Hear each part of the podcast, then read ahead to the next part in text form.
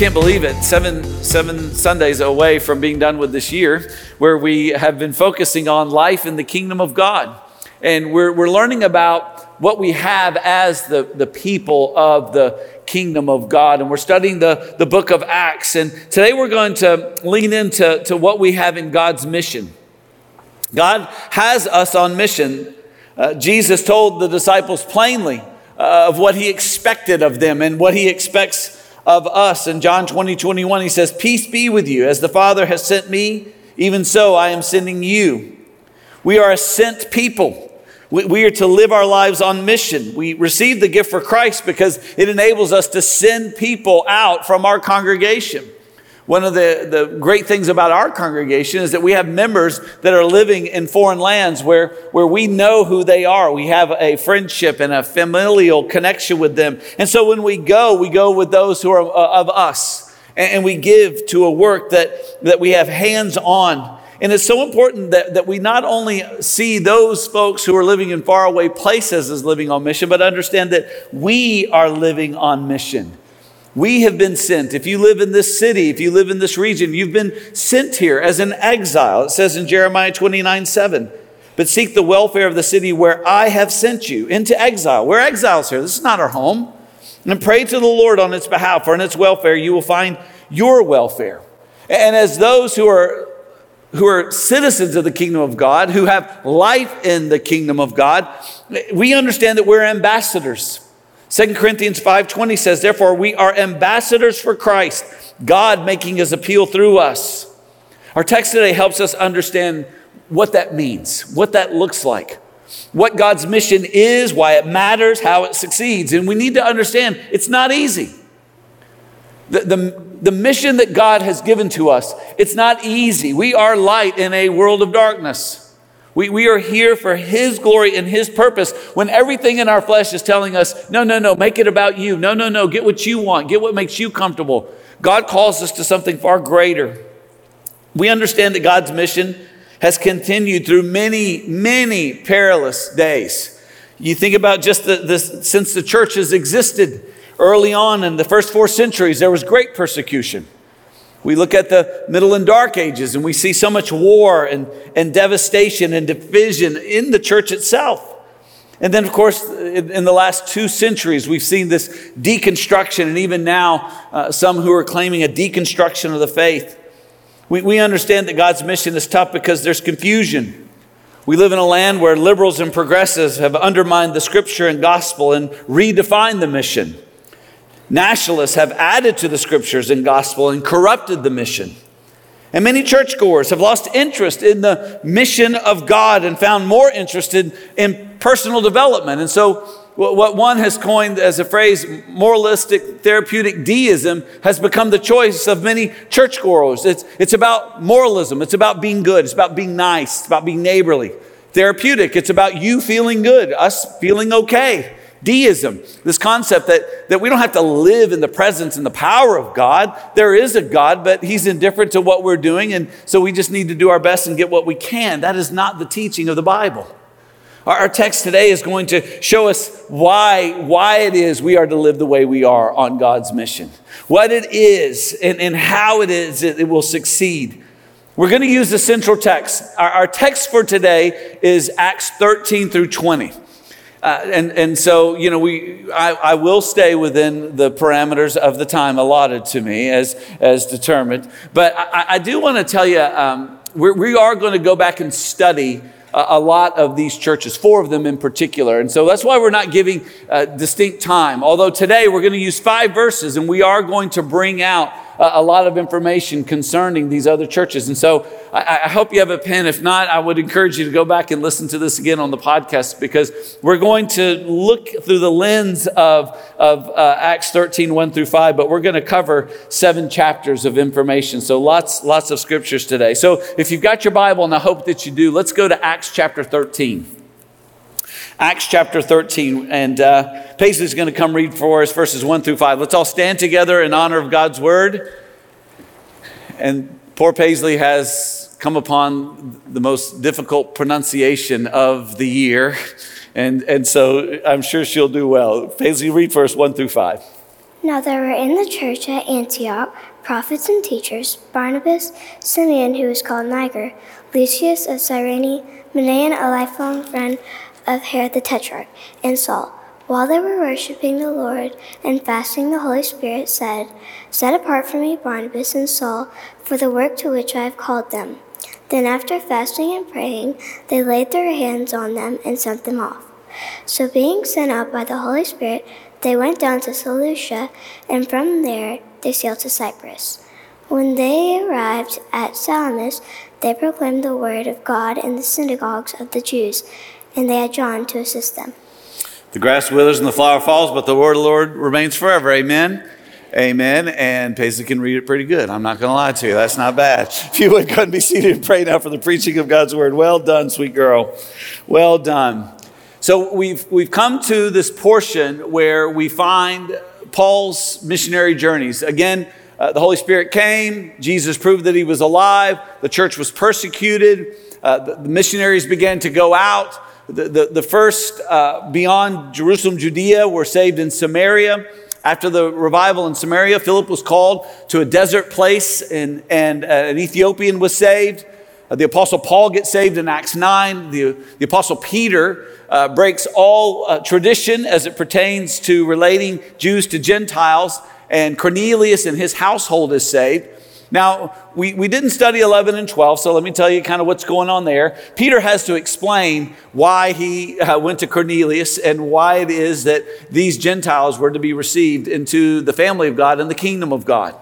About that time, Herod begins to uh, gain some level of acceptance by the Jews, which he already had, but he saw that it, it really pleased them when he would, when he would arrest the apostles. So he arrests uh, the, the, brothers, James and John, and, and kills James.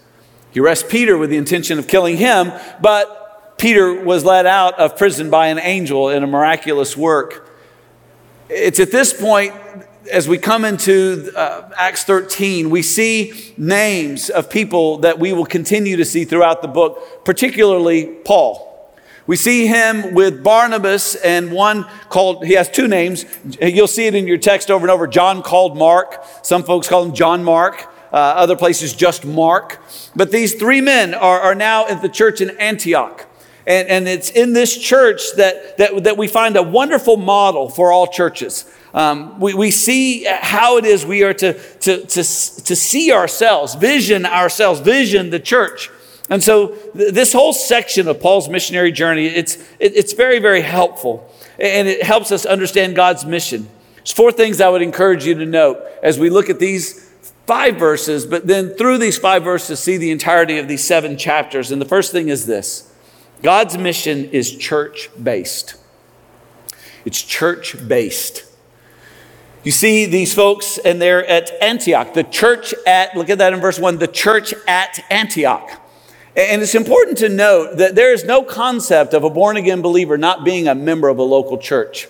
All the letters that were written to the church, capital C, they were written to they were written particular churches, little c. Uh, that is a local family of faith. And the assumption that is that every born again believer would have access to the truth of God through that local church. And so we, we see here Saul. Now, I want to take just a minute and explain this. You're, you're going to notice that Paul has two names. Saul and Paul. And there's always a question, and I received it this week why two names? What's the deal? Saul is Paul's Hebrew name, Paul is, is his Roman name. And so remember, Paul is not only a Jew and a Pharisee, by the way, he's also a Roman citizen. And so, in order for the Apostle Paul to accomplish all that these seven chapters reveal, he had to be both a Jew and a Roman citizen. And so, what you will typically notice is when Paul is dealing with Jews, Jewish people, and there's that community, he Saul. When he's fulfilling his mission to the Gentiles, most of the time it's Paul. And what God did was he raised up a man that could be between both worlds because salvation comes from the Jews. So it had to come from a Jew but it was to the world, it was to the Gentiles. And so there had to be one who could use the, the Pax Romana, this Roman peace, these roads and, and these access ways in order to get the gospel to where God had called it to be. Now, now what we, we see is that God prepared him for this work. And what we need to understand is that we all have a work to do. And we will typically discover our calling and be equipped to do God's mission in the church. That's why it's so crucial that you get connected in a group, that you serve a ministry in the church, and why you regularly are equipped at least one time a year into a, a specific discipline that, that we provide. Now, as we talk about, and let's get back to the main point here, how God's mission is church based, we must remember that God could have organized his church and God could have accomplished his mission any way he wanted to. He's God. But he chose the church. This is Ephesians 3:10. Ephesians 3:10, so that through the church the manifold wisdom of God might now be made known. God chose to save a people for himself, to gather them into local churches, local church families to accomplish his mission. Now, again, the church at Antioch is such a wonderful model for all churches for all times. Uh, think about what the church at Antioch had. If you look in your text there in verse 1, they had strong leadership, they had prophets and teachers, and they had striking diversity. Look at the names that are listed here. I want to tell you a little bit about each one of them. First of all, Barnabas. I've told you before, I love his name. It's not his actual name, it's a nickname. Uh, Barnabas literally means son of encouragement, and he was such an encouragement to the apostle. This was a Jewish man who was a dear friend to the, the apostles. Then you see Simeon and Lucius. They were from Africa, from different parts of Africa. Uh, of, of, the northern uh, portion there of the continent. And, and so here you have this Jewish man who has some wealth, who is now in this church. Uh, there are two Africans who are there who have leadership. Then you have um, Manan. And Manaen's fascinating. He was raised with Herod, the king. And so he has this connection and background in Roman politics. So think about this. You got this rich Jewish guy who is friends with the apostles. You've got these two Africans, and, and now you've got this, this well to do, highly politicized person who, who is connected, who knows what's going on in the Roman government world. And then Saul, a Roman citizen, Pharisee no less, Jew. Again, this is God's work. I, was, I was looking at our staff this morning and I was just telling them, reminding them, we're here because God. We're friends because God. Those of you who are members of Living Hope today, you're here because of God. God brings us together. It's for God's glory. He provides this diversity of age and experience, and, and, and with His grace, He gives leadership. And then uh, for His purpose, He gives size. This was a large church. It says in Acts 11 21, a great number who believed turned to the Lord. So there's a large contingency of people, but none of them, please remember this, none of them were perfect. None of them are perfect. No one in the church is perfect. Many times the church is criticized, which I think is so silly. It's like, you, you church people, you know, none of you are perfect. No, as a matter of fact, to be a member of the church, you have to admit that you're a sinner in need of saving grace in Christ alone. Uh, you have to admit that you're not perfect to be a member of the church. And so, of course, the church is not made up of perfect people. Friends, I, I read this this week and it really, it really grabbed me, this metaphor. Think of it this way the Christian life is a song. It's a song. And not all of us sing it real well. There are some who are really good singers. There's some who are struggling to sing. There's some that have maybe even lost their voice because of the sickness of sin and it's not coming out quite as well. Friends, there's, there's only one who sings it perfectly, and it's the author and perfecter of the song, Jesus Christ. The rest of us, we're going to do what we can. But never ever assume or think that, that it's supposed to be perfect because n- none of us are perfect. The church is not made up of perfect people, it's made up of sinners who've been saved by grace, who are being transformed into the image of Christ. And yet, God has chosen to use imperfect people to accomplish His perfect plan, His mission. God blesses His church and He provides so many wonderful things. Uh, again, now I want to point to different portions uh, of the, of the text. I'm going to put them on the screen for you, but just, just so you can get a sense of all that's there in 13 through 17. One of the things that, that God blesses His church with is encouragement and refreshment. And that happens through a local church. Acts 14 27 says, And when they arrived and gathered the church together, they declared all that God had done with them and how he'd opened the door of faith to the Gentiles. And they remained no little time with the disciples. Listen, sometimes you're going to come to church and you're going to receive encouragement. Sometimes you're going to come to church and you're going to be the encouragement. Sometimes it's both. But we gather because it is here that we experience the encouragement and the refreshment of God. It's also where we gain clarity. In Acts chapter 15, we see one of the first councils of the church as there was a disagreement over what a Christian had to do in order to be saved. There were some who said they first must become Jews. And the council determined no. No, no, no. It's by grace through faith in Christ alone. And so in Acts chapter 15, verse 19, we see, therefore, my judgment is that we should not trouble those of the Gentiles who turn to God this is what happens. Godly leaders are raised up and they give direction under the inspiration of the Holy Spirit. It's why we, we selected a team to outline our articles of faith and why we as a congregation took two years and so much time to, to make sure that we were all in agreement about what we believe. But it takes leadership, it takes the Spirit, and that's what we gain from the church. We gain clarity. We also gain help and support. One of the reasons why we receive the gift for Christ, again, is to give help and support. The Apostle Paul himself was helped.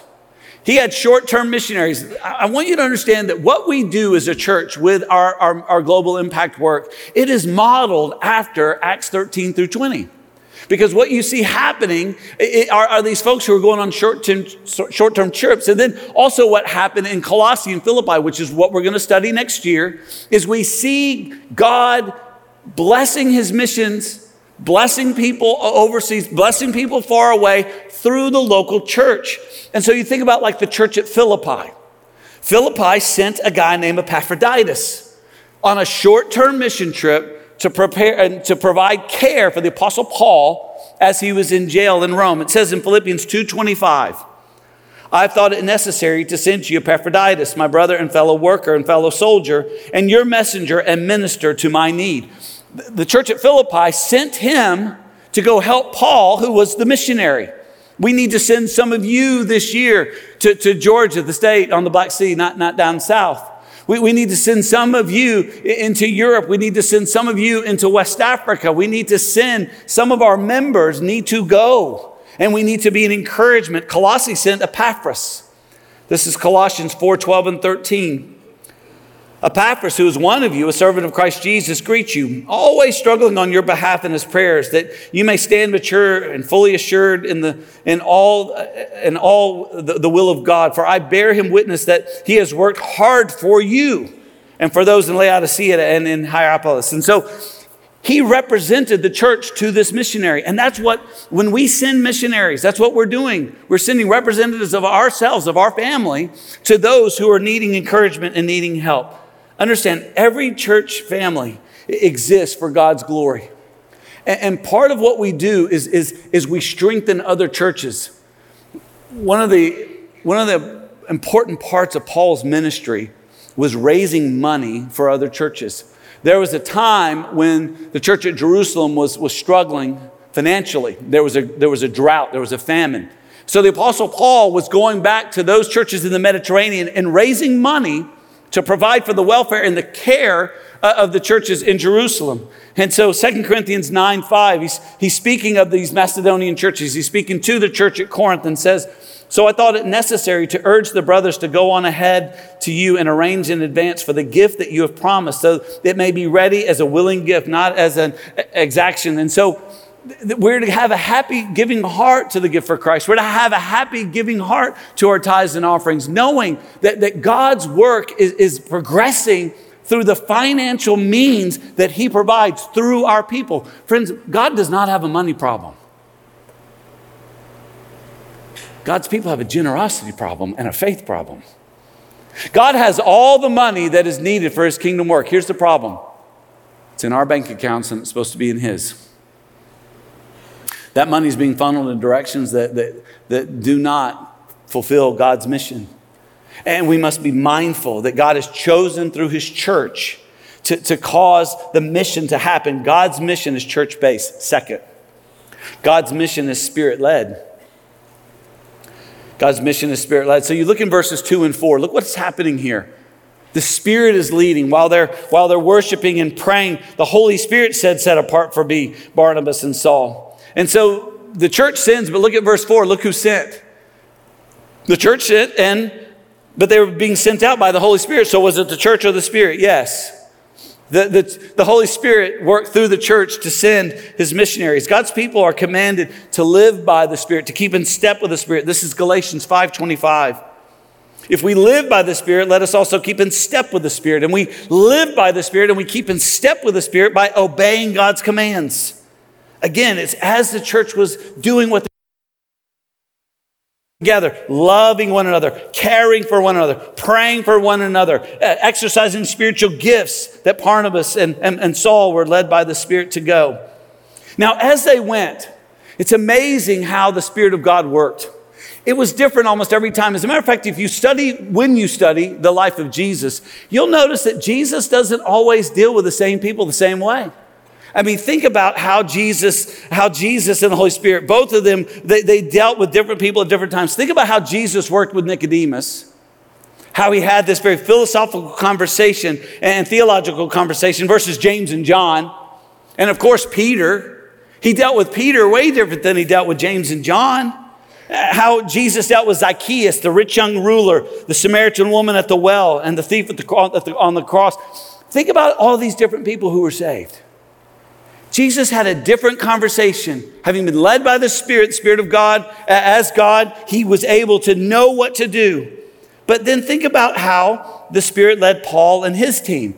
Again, this will take a lot of, of study. And, and, again, I highly recommend that you do this, and we'll, we'll post this on social media. But, but think about the differences here. First of all, Cyprus. In, in Acts 13 9 through 12, Paul was confrontational. He went from one end of the island to the other and he took out a, a lying, uh, demon possessed sorcerer. It's, it's, very confrontational, very powerful story. Then you look at Pisidia and, and Iconium and Thessalonica and Berea and Corinth and Ephesus.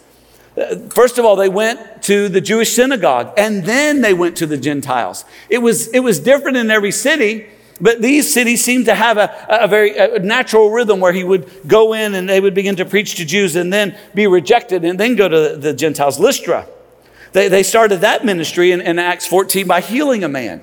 It, it, was a supernatural work, and then there was all kinds of confusion as they were thinking that, that Paul and Barnabas were Greek gods. Hilarious story, you should read it. But again, how God chose to use it one of my favorites, and I can't, can't wait to study the book of Philippians with you next year. But in Philippi, I mean, look at this. So you have Lydia, a businesswoman, very successful businesswoman. She, she was saved at this place of prayer outside the, outside the city by a river. And then you had this demon possessed girl in the midst of the marketplace. She is set free and she is saved.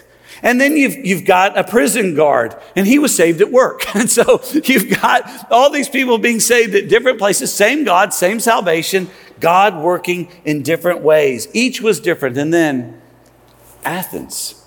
Those of you who've gone to, to, uh, to serve in Greece with our missionaries there, uh, many of you have gone to Areopagus. And so, you know, you see where Paul started in the, the synagogue, but, but he went to the marketplace and then to the Areopagus. And, and the Holy Spirit led each way differently.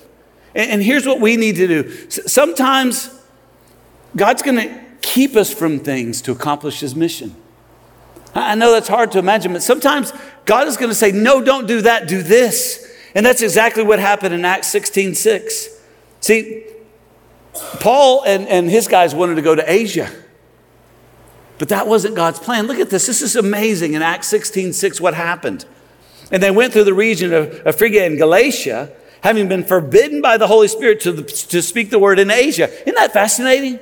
They wanted to go, they wanted to go northeast. God said, no, no, no, no, keep going west and they were forbidden. What they were praying for, what they were asking for, what they had raised funds for, God said, No, I've got something else. And there were times when you're led by the Spirit, it, it, the good thing will not be what you do, you will do the best thing. And it's amazing how God does that. When God says no, there's a good reason. And I, I've been living by this, and I give this one to you for free. Remember this what God allows is needed, and what God withholds is unnecessary. Always remember that. As you pray and as you go through life and as you're processing pain and difficult challenges, always remember that. God knows what He's doing. Trust Him. Even when He leads us into painful places. And He did that with the apostle. This is Acts 20, verse 22. He says, And now, behold, I'm going to Jerusalem, constrained by the Spirit not knowing what will happen to me there, except that the Holy Spirit testifies to me in every city that imprisonment and afflictions await me. But I do not account my life of any value, nor as precious to myself, if only I may finish the course of the ministry that I received from the Lord Jesus to testify to the gospel of the grace of God. Friends, we, we, don't, we don't have to understand why. What we have to do is obey. And if you want to know God's will for your life, here's, here's the way you're going to discern God's will for your life keep going forward. If, if you stop and you say, well, I'm just going to, I'm going to sit around for a semester or a year and just, and just, and just, and just not do anything. Christians are like boats. We can only be steered so long as we are moving. Friends, we must keep going forward. We must keep serving connecting, equipping, gathering for worship, making more disciples. Wherever the Lord has it, you say, well, what if I make a mistake? What if I make the wrong choice? Don't worry about it. He'll correct you. God has no problem correcting. Can I get an amen from anybody in the con? This is what he does. He will guide you by the power of his Holy Spirit. So it's led, it's spirit led. Thirdly, it's faith driven. God's mission is faith driven. See in verse 3, Stay in verse thir- in chapter 13, by the way. Then after fasting and praying, they, they laid their hands on them and sent them off. They fasted and prayed. They laid their hands on. They sent them. And Paul and Barnabas, look at this. They were willing to go. And they knew that they would face opposition. I mean, think about the Apostle Paul, what he knew about living on mission. When the Apostle Paul was saved and he began to announce the gospel, look what happened to him. This is Acts 9 23.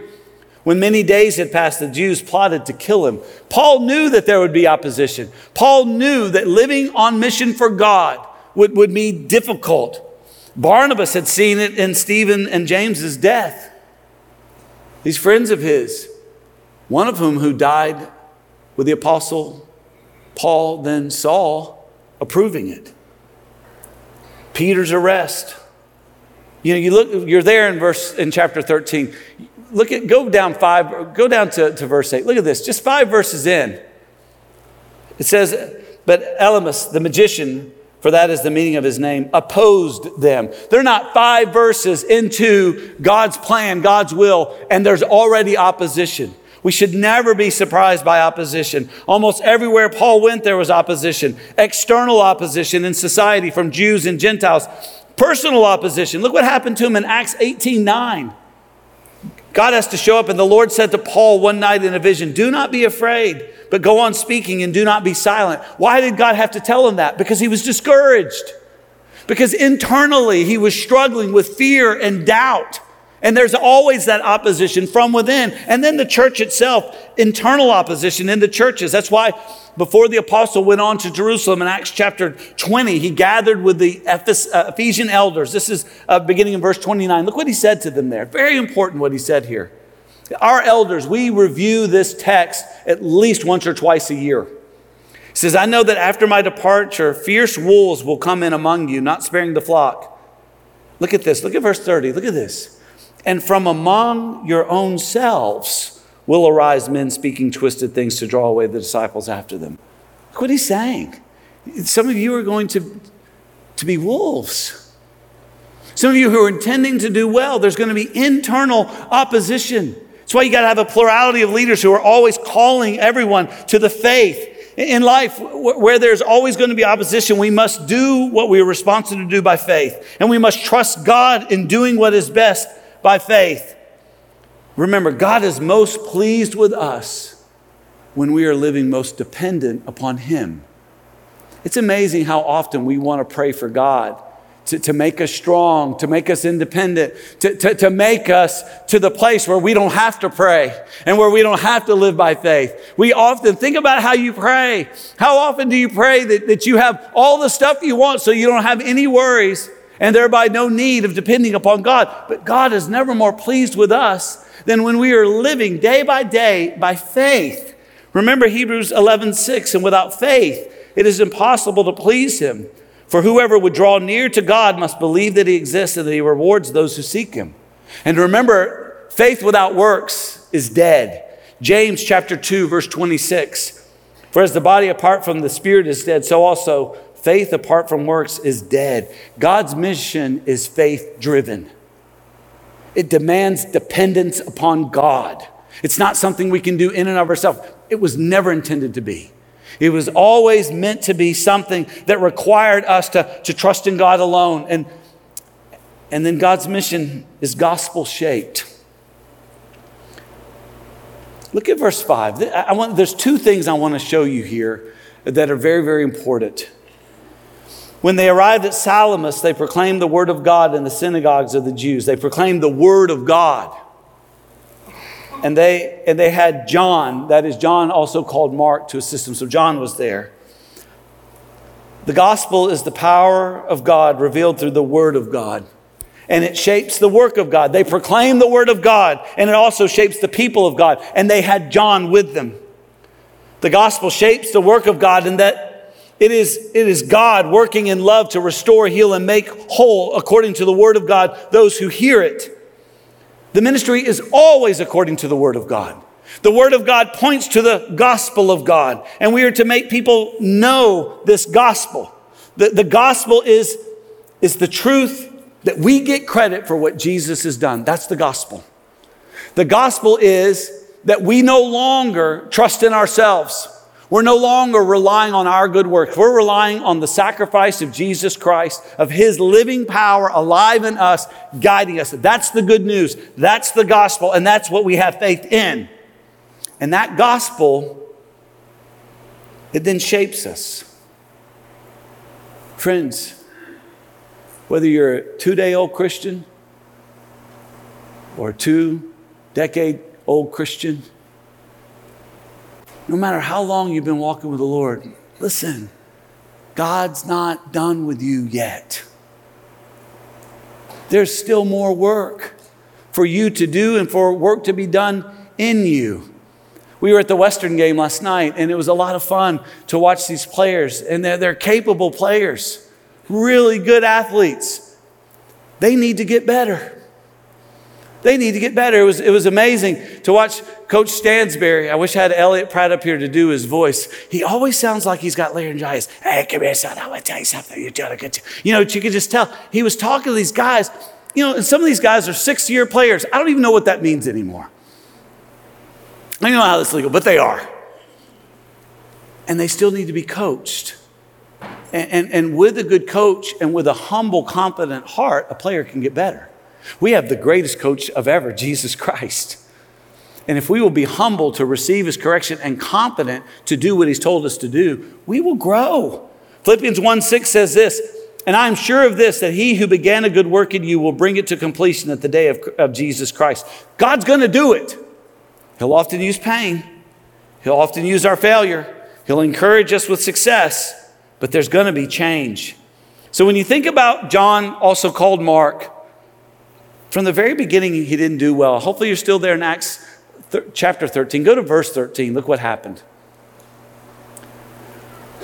They went through Cyprus and they left Cyprus, that island, and they went to the main continent. And they got to Perga and came to Perga in Pamphylia. And John left them and returned to Jerusalem. John quit. John, also called Mark, quit. Why did he quit? We don't know. In the middle of the mission, they, he quit. And, and if, you, if you look at a, a map that you might have in your study Bible, what you realize is they didn't do any ministry in that city where John quit. They had to go almost 50 miles north to another city. Were they discouraged? What happened there? We don't know. But the good news is that God didn't quit on John, even though John quit on God. So, what we find in Acts chapter 15 is we see John, also called Mark, once again back in ministry. This is uh, verses 37 through 39. Now, Barnabas wanted to take with them John called Mark, but Paul thought best not to take with them one who had withdrawn from them in Pamphylia and had not gone with them to the work. And there arose a sharp disagreement so that they separated from each other. Barnabas took Mark with him and sailed away to Cyprus. Friends, remember, we can always be forgiven. What forgiveness does is it positions a person to regain trust. Trust comes over time, trust comes after effort. Forgiveness is, is given. We're commanded to forgive. And, and, I, and I, we, we, we, would, we would imagine that Paul did forgive, but he certainly did not trust. And we should never be frustrated with other people who don't trust us if we have lost that trust. We must seek forgiveness, and that forgiveness should give us access to regain trust. Now, the good news about John, also called Mark, is he did regain trust. This is 2 Timothy chapter 4, verse 11. Paul writing to Timothy says, Get Mark and bring him with you, for he is very useful to me for ministry. Isn't that powerful? The guy who quit, who couldn't be trusted, is now being called upon. And even better than that, you know that, that, that second gospel in your Bible called Mark? He wrote it. He got the eyewitness account from Peter. And God used this quitter to write Holy Scripture. Friends, you may fail God, God will not fail you. He will continue to work to make you what He saved you to be. So don't give up on yourself. Don't give up on what God has for you. If you've blown it, gain forgiveness, begin to work hard to rebuild trust with yourself and with others, and get on with God's work. John also called Mark is a great testimony to us all. God's not finished until he's finished. So trust him. Walk with him. Can't let setbacks stop us. Don't let failure or even success get you satisfied or, or, or overwhelmed. Walk by faith. And it's that faith that will give you life in the kingdom of God. It's that life that will, that will allow you to, to accomplish God's mission. But you can't do it if you're not saved, and some of you can't do it because you're not saved and you need to be saved. You can't do it if you're not living by faith, and some of you are not living by faith, you're living by flesh. You're way too comfortable. You're, you're, you're, you're, you're not generous. You're, you're not seeking opportunities for growth. You're not leaning into using your gifts to serve the church and world. You're not being equipped. You're not connecting in a group. You've got excuses. I get it. I do too. Enough. Enough. Get on with God's work. Get on with God's mission. It's not complicated. Ask for help. Ask for God. And remember, the same God that worked through Saul, also called Paul, John, also called Mark, Barnabas, and, and all the rest. It's the same God we worship today. It's the same author of the Bible we've studied this morning. It's the same God who wants to accomplish his plan for you if you'll trust him. Let's stand together as we pray. Father, we are so grateful. We're very mindful of your power and your goodness. We know, Lord, that we will often be overwhelmed, but Lord, we can trust you. And so, Lord, as we as we sing again, just as in, in, in conclusion, help us to be mindful of who you are, God. You are the God who saves. You are the God who calls. You're the God who sends. And I know some need to come and pray. And so I pray that you'll encourage them to do that. Care leaders, if you would mind to come forward. And, and Lord, for some who need to be saved and some who need to be encouraged and helped in prayer today, pray they'll stick back and talk with some of these leaders who are here to serve them. We love you, Lord. We need you. In Jesus' name, we ask for help. Amen.